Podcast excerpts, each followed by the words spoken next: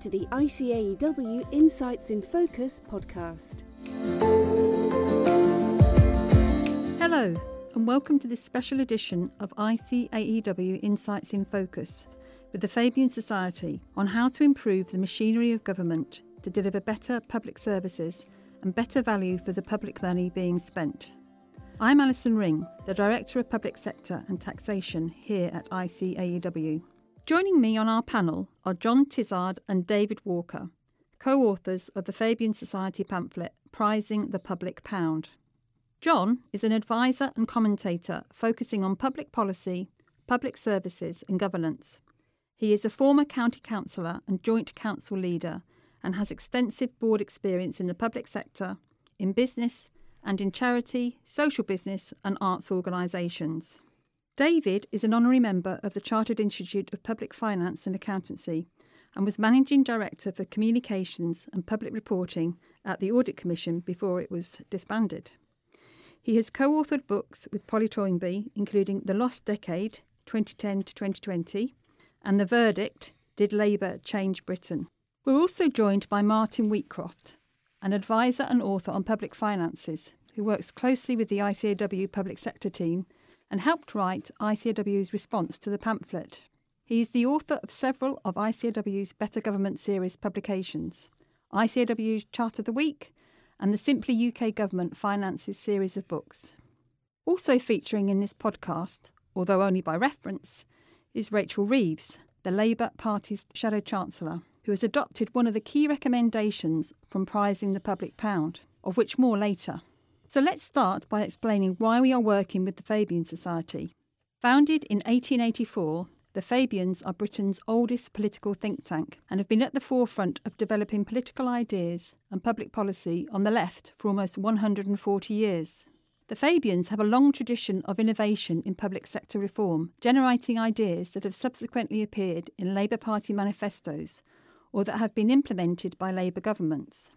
ICAEW was founded in 1880, some four years earlier than the Fabians, and we also have a long record of promoting the need for effective financial management, audit and assurance, financial reporting, and governance and ethics across the public sector to ensure that public money is spent wisely. We are keen to engage with policymakers across the political spectrum, as well as with public servants, to help drive improvements. So let's kick off the discussion by going to John and David and asking them to give us a short overview of the pamphlet and their diagnosis of some of the challenges facing both central and local government. David, to you first. We've recently heard from two parliamentary committees about the performance of government during the COVID pandemic. Uh, a key phrase in the report is this accountability in a democracy depends upon elected decision makers not just taking action, but examining, questioning, and challenging it before making their decisions. We feel that link within government between knowledge about the potential of policy, examination of the effects of policy, is just not linked together. And what we tried to do in this pamphlet was make some proposals for better rewiring, if you like, of government. Now, in principle, there's a large appetite for that. We've recently heard the uh, new ish cabinet secretary say the government's up for rewiring. Clearly, the pandemic's raised all sorts of issues about the uh, propriety, the effectiveness with which public money uh, is spent. So we feel it's a good time to be examining these questions, particularly around the audit in the widest sense of public money. And our pamphlet is addressed principally, but not entirely, to those in what you might call the centre left of politics, who might potentially form a government in future among whom we feel the debate about audit, the debate about accountability and efficiency hasn't really been as lively uh, as it should have been. And what we've tried to do, I mean, wh- whether our specific proposals uh, are adequate is not really the question. We've tried to stimulate a debate on the centre left around pr- principally this point, which is if there were to be another Labour government or a government that wanted to spend a lot more public money, it would have to make very sure that it had public assent. And a key, we feel, to that public assent is convincing the public that government has the means of assessing how effectively, efficiently, how equitably, how sustainably that money is spent. And that does require new machinery. So, what do you sort of propose? I mean, we, we really feel that the trust in public finances is absolutely essential, I think, and that's what sort of comes across, I think, in the, in the pamphlet. But how would one practically go about having that audit of public money, do you think? John, what are your thoughts? Well, clearly, there needs to be a political commitment to the importance and the significance of audit and assessing public expenditure and its impact. I think all too often, politicians and indeed commentators in the media and elsewhere focus on inputs. We'll have, we'll spend X billion pounds on this, we'll have 20,000 more police officers, whatever it may be, rather than what's going to be the impact, what's that going to mean for citizens and for effective governance. So, what we are proposing is for the centre of government the creation of a new unit, which we are suggesting sit both in the Treasury and the Cabinet Office, the Office for Spending Effectively. And it would have a responsibility for ensuring that all government departments, prior to determining policy and prior to committing expenditure, should assess the potential impact of that expenditure against what we're describing as five E's effectiveness, efficiency, equity, equality, and environmental sustainability. And I think the focus has often been on effectiveness and efficiency, and it may not have been well implemented, but equity and equality, and in this, you know, with the climate emergency, with COP coming up in a few weeks' time, environmental sustainability is really important. And we're, we're suggesting that each government department should have a responsibility for assessing its own proposals, but not solely looking at its own departmental interests, but across government. Because often one expenditure decision taken in Department A has a knock-on effect on expenditure uh, on expenditure or policy in, in Department B or C. So there needs to be a holistic approach. The office would have ministerial accountability and would have the power to intervene should departments not be fulfilling their assessment rigorously and objectively. We think there's a particular role, and David referred to some of the samples that have occurred over the last two years during the pandemic of questionable government contracting and procurement. And what we're suggesting is that this office would also have the responsibility to ensuring that any contracting, particularly contracting of services through outsourcing, there was a demonstrable public interest for so doing and value for money. And we're also suggesting because most public expenditure in terms of services happens in localities and in places, we need to have a new focus on assessment and audit at the local level. We're saying to your members, Alison, if I may say, be ambitious. Don't be confined by a specific balance sheet. There are all sorts of dynamic interrelationship between the balance sheet of a given public organisation and another. The audit function, widely defined, should be across that interrelationship, for example, between the NHS and local government. Uh, as you know, the government's got a, a massive plan ahead of us to bring together the NHS and local government in new so called integrated care systems. No thought as far as I'm aware, has yet been given to how that will be audited. And, and yet, we absolutely need to have people in there who understand the rules of accountancy, but have an imagination that says, how well is this money being spent in the wide sense? Is it securing effective delivery of public services? And then making sure that knowledge is then fed back into subsequent decisions about the amount of expenditure. So, in, in effect, very simply, what we're saying, or what you're saying in the pamphlet is you've got this virtuous circle of public spending. We need to learn lessons from the uh, expenses or the expenditure that's already gone uh, before. We feed that back into the current policy making, and the long term vision, and then we need to do that though across government. I mean, that's quite a challenge, isn't it? It is. I mentioned the uh, speech which the Cabinet Secretary Simon Case uh, recently made, where he uh, praised the creation by the present government of a new delivery unit to focus attention on how adequately policy delivered. What he didn't mention was precisely that feedback loop you've just uh, mentioned, Alison, a way of securing knowledge about how effectively spending has been made in the past to ensure that spending now is improved. In the introduction to our pamphlet, Dame Meg Hillier, the chair of the Public Accounts Committee, used this fantastic phrase we must make sure, she said, that good money doesn't follow bad we can find out through the activities of auditors whether there is bad money, but it's a way of making sure that knowledge makes sure that, as, say, as she says, good money doesn't then follow bad. It's the positive value of audit in actually achieving that sort of link between the as I say, the expenditure that's already gone, and actually then the future policy and actually devising I mean, better there are policy. so many examples of the National Audit Office undertaking yeah. really good audit reports and reviews of policies and service delivery.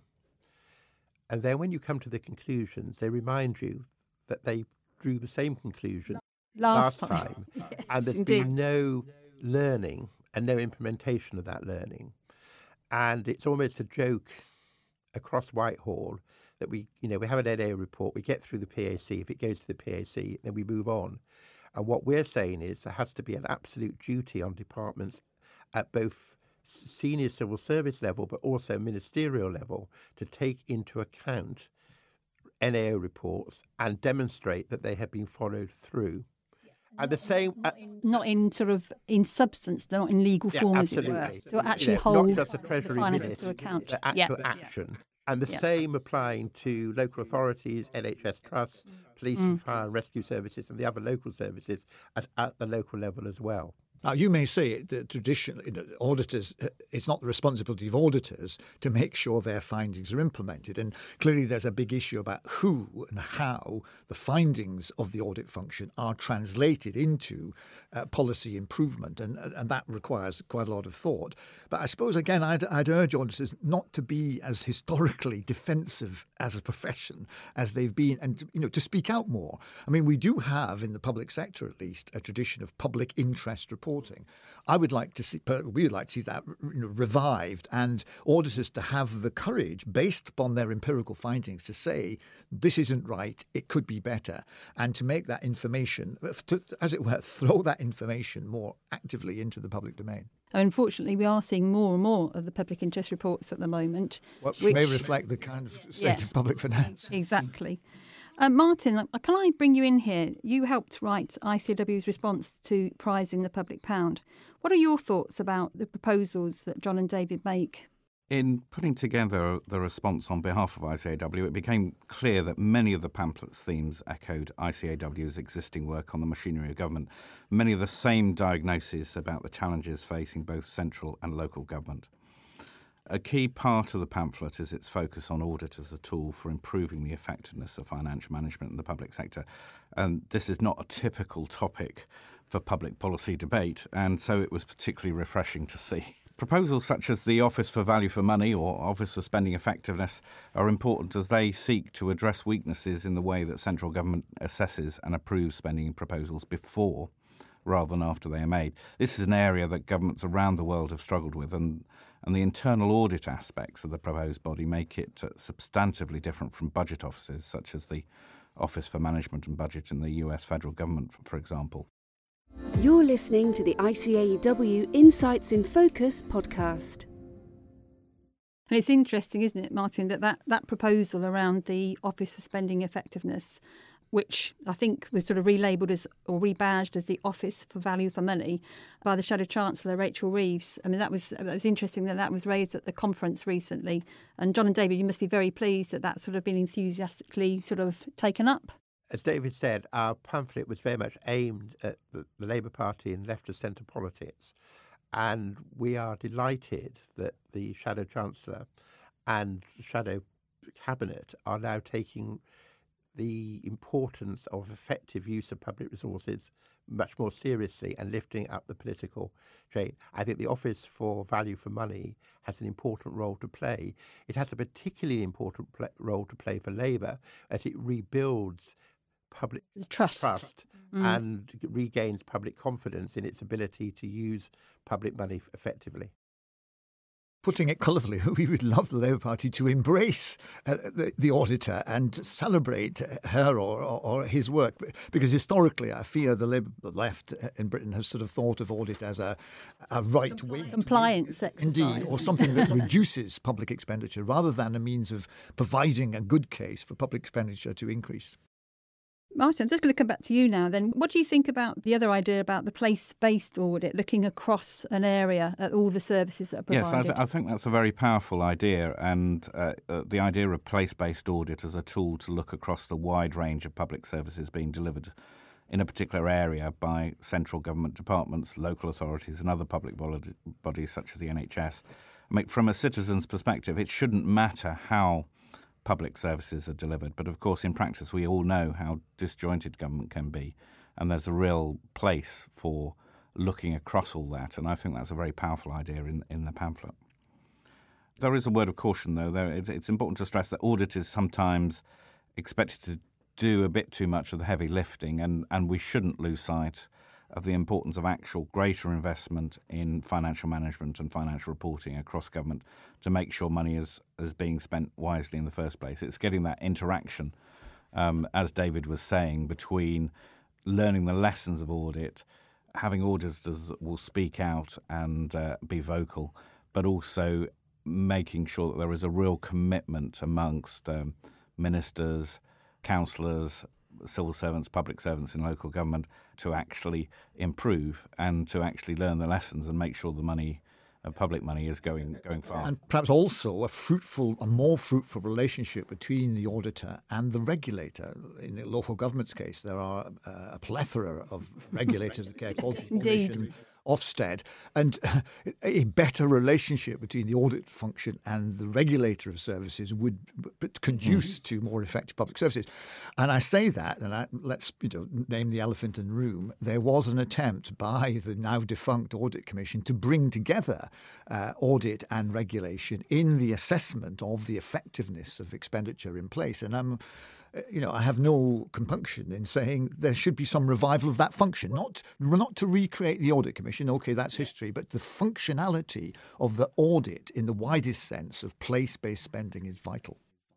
Well, what we need, which obviously has been proposed by uh, as a result of the Redmond Review recommendations from MHCLG in the consultation, is obviously this system leader, which is proposed to be placed in ARGA. It needs a system leader to bring all these different parties together who all have a really valid interest in what happens in public sector finances, you know, in local government, but they all have a different perspective. This is the challenge, I think. We all have a different view about what really matters. But as Martin says, it is absolutely vital. Audit is just one part of the puzzle. You need actual investment in the financial capability, particularly in local government, which has been decimated. So, you know, you, you, it's, it's, it's just one part of the puzzle. I mean, we'd have to admit, wouldn't we, that to use the technical term, local audit is a mess. There's the role of the public sector audit appointments. Uh, there's the role of, uh, you mentioned, the Audit Reporting and Governance Authority. There's the role of the National Audit Office, which clearly does, in some sense, audit much of local expenditure. What the respective functionality of these bodies is, is a bit of a mystery at the moment. And okay, ARGA isn't yet in existence, but whether a, a body which is principally concerned with the audit of private companies should be doing public audit is a question I'll lay on the table. That's, I think, I'm afraid, a question for another day. But I would absolutely be optimistic and hopeful that uh, the systems leader will bring all these parties together and actually for a positive outcome for, for local government. So that's all we have time for for this episode. So my grateful thanks to our panel members, John Tizard, David Walker, and Martin Wheatcroft. Thank you very, very much for listening. We hope you found this podcast interesting and useful. You can find more details on ICAEW Insights ICAEW's public sector pages, and the Fabian Society website. Links are available in the show notes to the podcast. This is Alison Ring from ICAEW saying goodbye. We hope you enjoyed this episode. If you want to hear more from ICAEW, subscribe on Apple Podcasts, Spotify, or wherever you get your podcasts.